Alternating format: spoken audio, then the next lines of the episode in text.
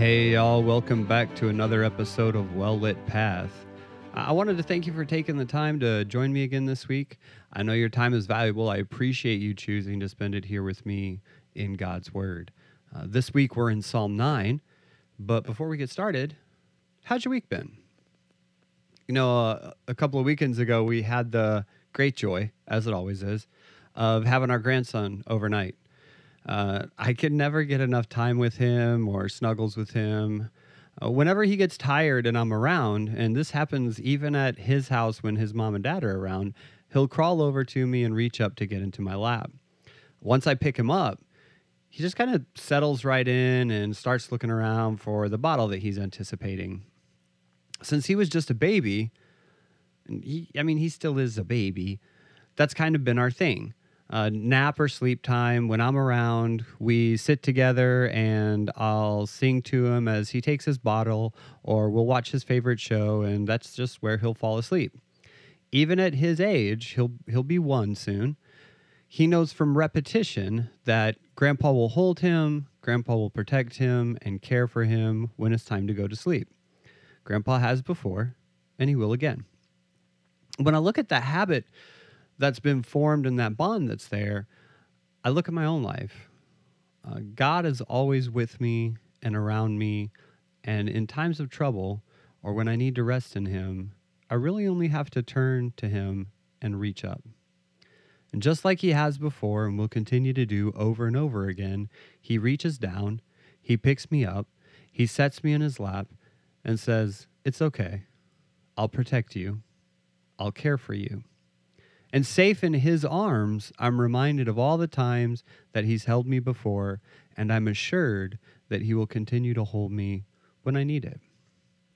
You know, Psalm 9 that we're looking at this week advocates this pattern that we should form in our lives. God has been good, God is good, and God will be good. In the face of trouble, in the face of enemies, when we need rest and to be reminded of his goodness, we just need to reach up to him as David does in this psalm. So let's dig right in.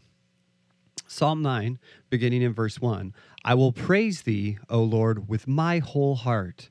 I will show forth all thy marvelous works. I will be glad and rejoice in thee. I will sing praise to thy name, O thou most high. When mine enemies are turned back, they shall fall and perish at thy presence. For thou hast maintained my right and my cause. Thou satest in the throne, judging right. Thou hast rebuked the heathen. Thou hast destroyed the wicked. Thou hast put out their name forever and ever. O thou enemy, destructions are come to a perpetual end. And thou hast destroyed cities, their memorial is perished with them. But the Lord shall endure forever. He hath prepared his throne for judgment, and he shall judge the world in righteousness. He shall minister judgment to the people in uprightness. The Lord also will be a refuge for the oppressed, a refuge in times of trouble. And they that know thy name will put their trust in thee, for thou, Lord, hast not forsaken them that seek thee. Sing praises to the Lord, which dwelleth in Zion. Declare among the people his doings. When he maketh inquisition for blood, he remembereth them. He forgetteth not the cry of the humble. Have mercy upon me, O Lord. Consider my trouble which I suffer of them that hate me. Thou that liftest me up from the gates of death that I may show forth all thy praise in the gates of the daughter of Zion. I will rejoice in thy salvation. The heathen are sunk down in the pit that they made. In the net which they hid is their own foot taken. The Lord is known by the judgment which he executeth. The wicked is snared in the work of his own hands. Higgaion Selah. The wicked shall be turned into hell and all the nations that forget God. For the needy shall not always be forgotten, the expectation of the poor shall not perish forever. Arise, O Lord, let not man prevail, let the heathen be judged in thy sight. Put them in fear, O Lord, that the nations may know themselves to be but men. Selah. I'm not going to get too deep into background on this one, um, mostly because from my studies, no one can prove a reference from scripture, uh, what the historical context actually is. It does seem obvious from David's movements through the passage that he was facing some kind of trial, uh, some kind of persecution, as we can see in the beginning of our text. Knowing this from having read the entirety of the, pa- entirety of the passage, Uh, it may seem a little strange that he begins with, I will praise thee with my whole heart. I will show forth all your marvelous works. How many times, when a trial or trouble arises in your life, have you spoken the words, Lord, I'll praise you in this storm? You know, it makes for a great song lyric, but what does it look like in action? I know from my own life, my first response is almost exclusively, Lord, help. I don't know why I'm going through this, but help. I don't think I can even imagine what would change in my life if, facing a trial, I were to say, Hey, Lord, look at this trial. Look at this opportunity for you to show me how marvelous you are. Lord, thank you for this trial and be good to me in it as you have been good to me in past trials. I mean, what would that look like? how would our unbelieving acquaintances look at us if we were to say out loud, Hey, listen, I'm pretty excited about this problem I'm having in my life right now. Let me tell you how good my God is. You know, there hasn't been a problem yet he hasn't helped me through, and I am ecstatic to see how he'll bring me through this one. And instead, all too often, my refrain is probably more like yours and sounds more like this Man, I wish I didn't have this struggle in my life. I, I just can't believe what's going on right now. I, I don't know how I'm going to get through this one. You know, that's exactly the kind of struggle and hopelessness the unbeliever experiences. And Christian, I'm going to be honest, we don't have that problem how are we answering for that hope that dwells within us if we're not proclaiming his glory in our struggles? So go on. Turn the podcast off. I don't even want to keep studying this passage right now because I'm convicted. How is this not my default? And I, I mean, I've never faced down a giant. I've never committed murder. I've never had a king looking for me to kill me over and over and over again. And David could say all of those things about his life. And if he can praise God with his whole heart, despite all the trials he faced, who am I not to trust our God will do the same? He's the same God. And not only that, David didn't have the great blessing of being indwelt by the Holy Spirit. You know, the Spirit that works in us to remind us in troubled times of God's goodness. The Spirit who lives in us and comforts us like David could never experience. And David's going to rejoice? He's going to sing? How? Why? because our God is most high. Faith should not be subjected to your circumstance. Faith is a choice. David could have given in to doubt and worry in this moment, but David chose to praise God. And why do we not take this same attitude? Choice. You have to choose joy. You have to choose to sing praises. We have to choose to praise Him. Know, for that matter, I have to choose to praise Him, to sing praises to Him, to worship Him, because He is most high. Uh, who else am I going to praise? Who else but him has delivered on his promises to me time and time again? You know, he's promised to take care of my enemies, even the enemies that I war against within myself. And he's caused them to flee before. I mean, they've turned their backs, they've tucked tail and run. He's put the literal fear of himself into our enemies, and they've stumbled over themselves getting away. You know, the picture here is that they're trying to escape by means of a narrow cliff, and in their haste and fear, those that had come seeking our destruction stumble and fall off the edge to their own destruction.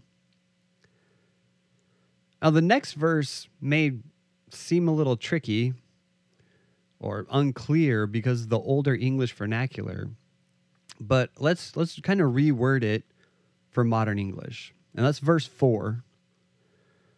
You have secured my pardon from judgment as you sat on the judgment throne determining righteousness. I mean, come on. You secured my pardon from judgment? David knew how to capture God's grace and how it's exercised in our lives, and he puts it so eloquently into words. As our Lord sits on the throne judging the righteous and the unrighteous, it's only those who have been clothed by his grace in righteousness that are pardoned by the blood of his Son. Not only does he see the pardon we've accepted through the belief in his Son, he lets the heathen know that the reason they do not get a pardon is because of their unbelief. This is the ultimate definition of wickedness not believing in the only begotten Son of God. And this is also the ultimate definition of righteousness to believe in the only begotten Son of God. They are the only two ends of the spectrum.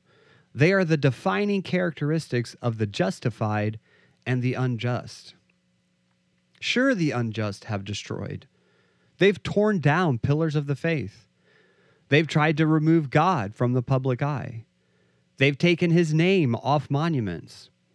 They've tried to replace the truth of his creation with the theory of evolution. They argue that his definition of gender is no longer valid. Their time is fleeting. What they destroy is temporary. Their definitions are temporary. Like the abomination that is slavery and the definition of a flat world, their definitions are temporary. As far as man was once concerned, the sun revolved around the earth. We're so dumb. And those that choose to continue to err in their beliefs will have an end. Their days are numbered the just one, the Lord of all. He has been forever and will endure in the forever to come. The word endure here is without a beginning of the endurance. He has set as the only righteous judge and will continue as the only righteous judge, never to be unseated. He's the one who erected his throne and prepared the defining criteria for how he will judge. And how will he judge? The only way that his character allows in righteousness. And according to what criteria of righteousness will he judge? His own. That's the only criteria, not by our works of righteousness. Titus 3 5 through 7 says, Not by works of righteousness which we have done, but according to his mercy he saved us by the washing of regeneration and renewing of the Holy Ghost, which he shed on us abundantly through Jesus Christ our Savior, that being justified by his grace, we should be made heirs according to the hope of eternal life. You know, how merciful is our God that we don't have to rely on our own righteousness. Wicked ones, sinners, beware. Your righteousness, the perceived good you do in your life, they mean nothing before the judgment of God. And we should be thankful for that. I know I am. Imagine the immense pressure we would be under to weigh out our lives with our own righteousness. I'll tell you right now, there's no way any of us do more good than bad in our lives. Not by the measure of actual good.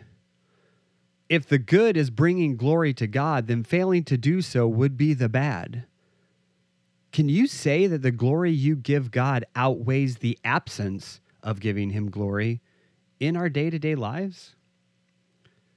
I don't believe a single person on earth, saved or not, would be able to claim that. We fail more often than we obey. And it's because we are imperfect sinners.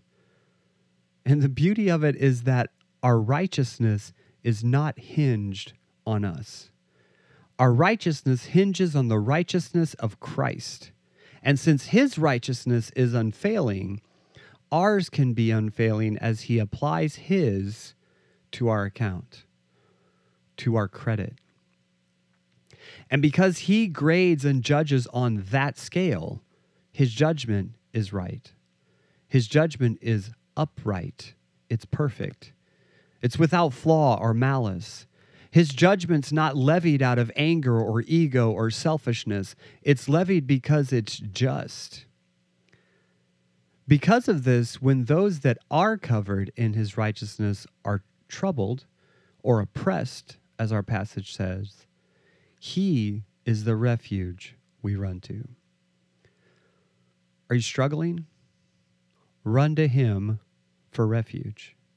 Failing? Run to him for refuge. Are you persecuted? Run to him for refuge. Troubled? Run to him for refuge. Attacked? Run to him for refuge. Are you depressed? Run to him for refuge. Are you anxious? Run to him for refuge. Are you worried? Why don't you run to him for refuge? Why do we hesitate? Why do we start out on our own? Why do we try to deal with things ourselves? He is our refuge. He not only wants to help us, it is in his nature as our Father to help us and to do it well and perfectly. We know his name. He's Jehovah Jireh, our provider. He's Jehovah Rapha, our healer. He's Jehovah Nissi, our conquering banner. He's Jehovah Tsidkenu, our righteousness, and He is Jehovah Shalom. We don't just find peace in Him, He is our peace. It's not in His nature to forsake us. He is Jehovah Shammah. The Lord is here. How fortunate are we to dwell in His grace? How loved are we that He has bestowed on us His mercy? How blessed a people that know the name of our Lord and can call on him at any time. And how convicted are we that we don't call on him enough? We call on him when we're in the criteria I mentioned before, all the trouble criteria. But do we call on him to simply praise him? Do we call on him to just sing to him? Have you ever just sang to him? Not in corporate worship, not in the car singing along with a Christian song. When have you ever, or when was the last time you sang to him in your quiet time with him? I've got to say, I don't do it often enough. I, I might be able to count on one hand the times I've ever done it in my life. The Lord who dwells in peace, who is peace, who only desires good things for us, is he not worthy to sing to in private? Is he not worthy to sing to in public? When we're in church and we're led in corporate worship singing, do we sing? Why do we not, do you think? And I see them sometimes out there, the ones who don't sing. Is it because you think you sing badly? Let me tell you about this story. I there's this young man I knew in Germany that attended a church that we visited from time to time that was over there for the American military.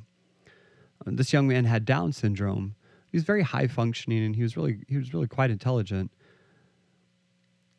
He had trusted the Lord as his savior and he was so passionate about Christ.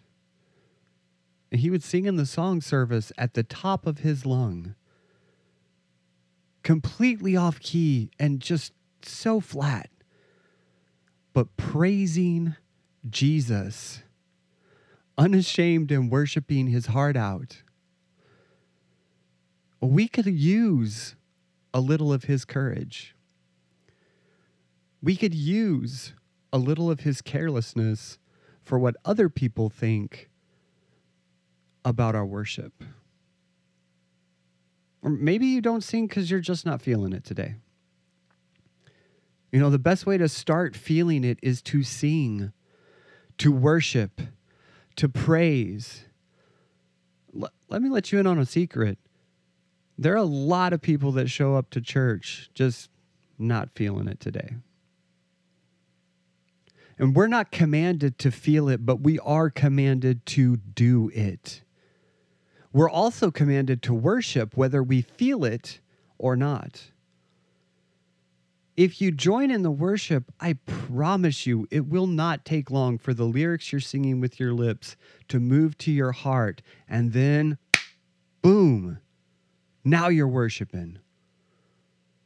Declaring among other believers that our God is good and just and righteous And with our enemies, make no mistake. When he tries his enemies, our enemies, as he seeks out those that would do harm to his children, to those that would not believe on him, those that refuse to recognize his awesome power and grace, the blood of guilt will be found on them. Now, there are two types of people that stand before God in judgment those that have been clothed in the righteousness of Christ's blood, and those that have the guilt of Christ's blood on their hands. The sinner that put him on the cross with their sins but refused the payment of it. You know, he'll remember those that are covered by the blood, but he'll also remember the refusal of those that are covered in it, marked by it, marred by it guilty of slaying the Son of God, but not pardoned by the efficacy of his cleansing blood. The humble having accepted that he did indeed die for them because they were imperfect and incapable.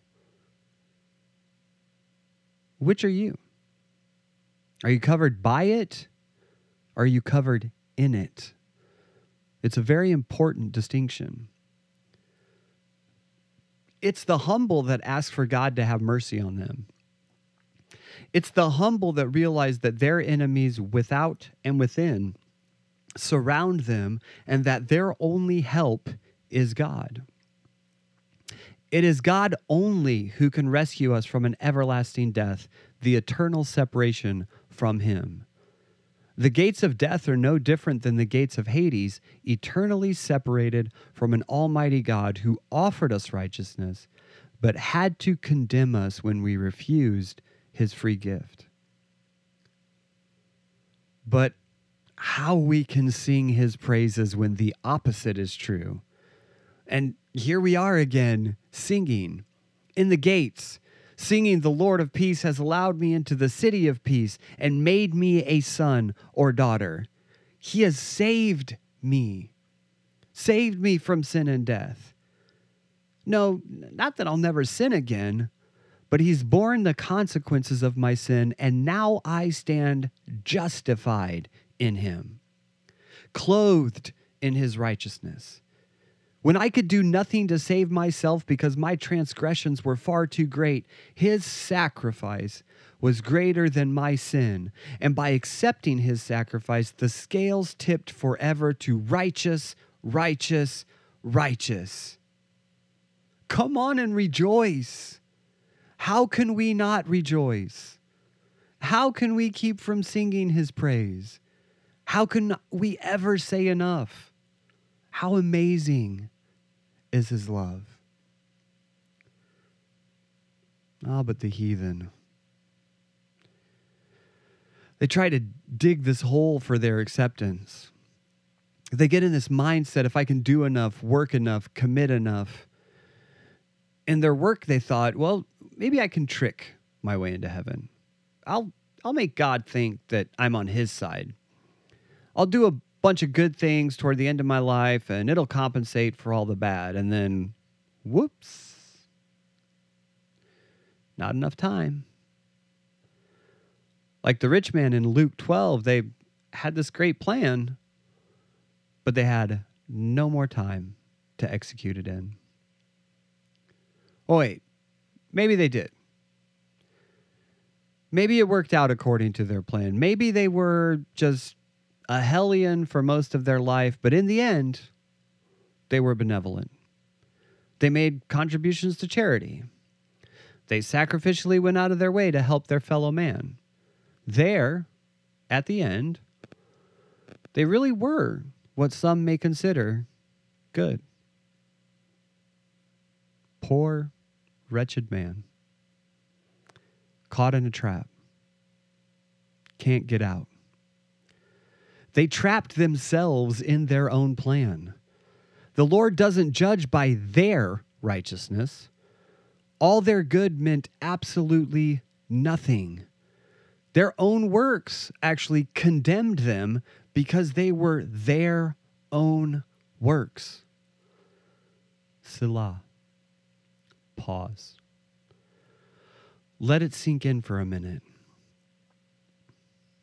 Our works in the absence of God mean absolutely nothing.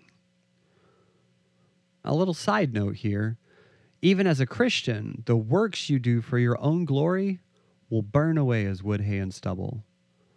You'll enter into heaven for sure, but saved as if by fire. I would ask, who are you living for? As we pause here and reflect on the fate of the wicked, David continues to describe their fate so that there's no mistake. The wicked and all the people that refuse to acknowledge, that forget the God that gave them breath, their fate is hell. And make no mistake, hell is a real place. It is a place devoid of God's presence where the wicked will never have the opportunity to benefit from his mercy or grace.